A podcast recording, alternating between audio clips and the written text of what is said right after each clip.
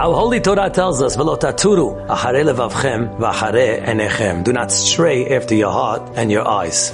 Ask the Alshich Kadosh. Shouldn't it say first, do not stray after your eyes and then your heart? How can your heart desire something your eyes never saw?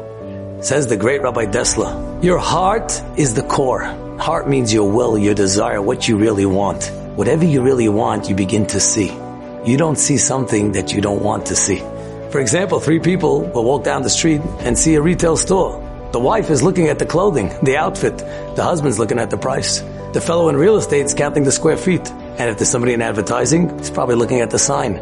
People see what they want to see. I remember once we were sitting in the shul trying to explain this concept to the fellows, and I told them, what's behind you? They're like a clock.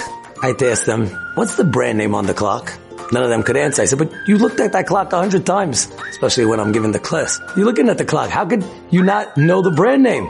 One fellow says, wait, wait, Rabbi, isn't it a Westclox? How did he know? He tells me, I'm in the business. That's what I sell. So when I saw the clock, I saw what I wanted to see. I saw it. No one else saw it. Teaching us this phenomenon. If you go to the root of what you really want, Hashem says, give me your heart and your eyes and the rest will follow. Shlomo HaMelech tells us, Tina bini libichali. Give me your heart. Ve'enecha derachai titzorna. And your eyes will be guarded. They asked once from Moshe Feinstein, who lived in the east side of New York, and some stores that were inappropriate opened. In the area he used to walk to MTJ. Rabbi, don't you see down the street the store? Rabbi Moshe said, what store? He never saw the store, because he never wanted to see it. Your eyes will follow your heart.